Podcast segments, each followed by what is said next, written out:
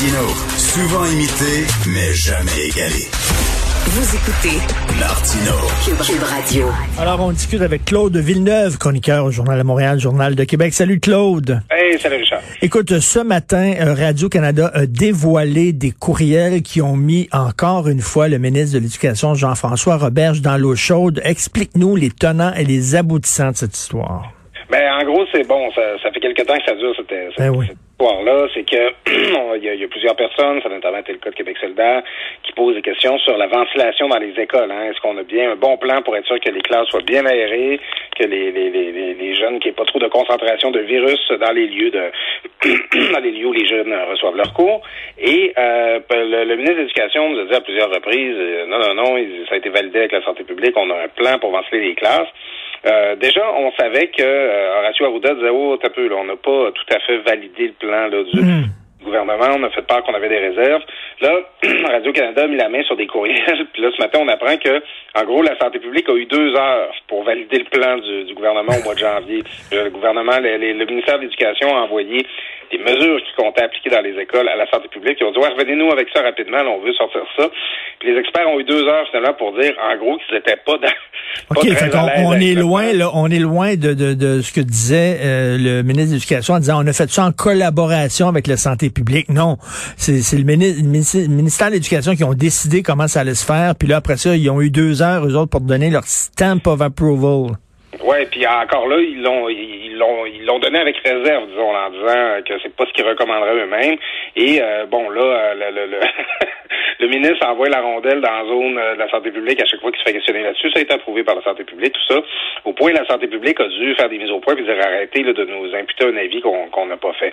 Là, ben, c'est parce que cette histoire-là, ça fait plusieurs fois là, que ça rebondit, là, que euh, on essaie de savoir qu'est-ce que le ministre a su exactement, à quel moment, que- quelles sont exactement les approbations avec lesquelles il a travaillé. Alors, tu sais, c'est ça fait euh, c'est une histoire qui qui dure depuis longtemps. Puis en même temps, je, pense- je repasse à ta chronique de ce matin, Richard. Tu sais, On a des écoles où ce qu'on va avoir là, des belles pancartes. Eh oui.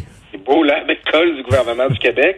Et euh, on a d'autres écoles où, euh, ben, même sans la COVID, là, on sait déjà qu'il y a beaucoup de dioxyde de carbone là, qui, euh, qui, qui, qui s'accumule durant la journée dans ces classes-là parce que c'est mal ventilé. Alors, on a, on a l'impression que le ministère de l'Éducation a pas mal, un peu pas mal tourné les coins ronds là-dessus. Non, non, écoute, ça va être la grosse affaire. Une fois la pandémie terminée derrière nous, il va y avoir deux, deux sujets de discussion, c'est-à-dire comment ça se fait qu'on a autant niaisé pour les tests de dépistage rapide et comment ça se fait qu'on a autant niaisé pour la ventilation dans les écoles. Ça, c'était vraiment les deux, les deux maillons faibles. Euh, aussi, ben, le gouvernement Legault va être pogné là, avec toute l'histoire des vols de données pour dans les garderies des CPE.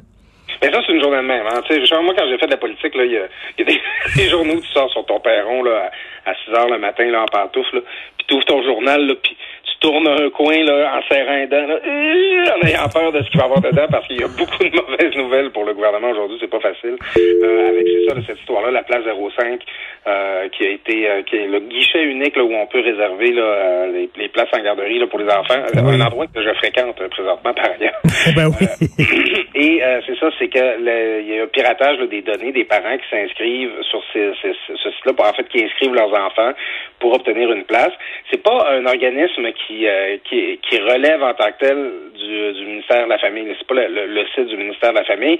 C'est bon, c'est un peu une, coop- une coopérative, là, une OBNL là, qui gère euh, ça là, au nom du gouvernement. Et euh, ben là, les, les données ont coulé, dont celle du ministre là, qui a lui-même euh, un enfant là, qui, est, qui fréquente les services de garde présentement. Alors, c'est on sait que le ministre de la place 05, là, ce guichet unique-là, là, ça fait longtemps que là, dans son collimateur, il le trouve pas efficace, il trouve que ça travaille mal comme système. C'est un système qui avait été mis en place par les libéraux. Puis là, ben encore aujourd'hui, le ministre va être obligé de parler de la place 05, puis de probablement que pour lui, ça va être une occasion là, de, de, de, lancer encore une coupe de fléchettes dans leur direction parce que ça fait, en temps de pandémie, c'est certainement pas une affaire de plus que le gouvernement avait envie de gérer- ce matin puis répondre là-dessus. Alors, en plus, il y a toute la crise des gens qui disent qu'on manque de place dans les, dans les CPE, dans les garderies. Là, tu, tu vas être confronté à ça bientôt, toi. Oui, oui, ben c'est ça. Je, là, je me prépare déjà envoyer des lettres là, au, euh, au CPE là, de mon quartier là, pour leur dire que je crois donc dans le système de, de service euh, de, de, de garde à la petite enfance, que j'ai travaillé pour Pauline Marois, la mère des CPE, qui m'a transmis son amour pour la pour le service, que je vais m'impliquer dans le CA, puis que je vais faire du bénévolat s'ils veulent accepter mon enfant. C'est ça que vivent euh, beaucoup de parents présentement. Là. Je pense pas, par contre, être obligé d'aller m'ouvrir un OnlyFans là, euh, comme euh, certainement on est obligé de le faire. En fait, je pense que je perdrais plus d'argent avec ça que j'en gagnerais. N'empêche que, euh, tu sais, c'est un dossier qui est de plus en plus chaud, plus en plus fatigant pour le gouvernement, ça, parce que, euh, à plus forte raison en temps de pandémie, il y a des gens en télétravail. Euh, sais, le monde a l'air à penser que les gens qui se plaignent de devoir s'occuper de leurs enfants en même temps qu'ils travaillent, ben, ils auraient aussi bête de pas faire d'enfants, c'est pas un problème à nous autres. Mais n'empêche que la vie est pas faite de même.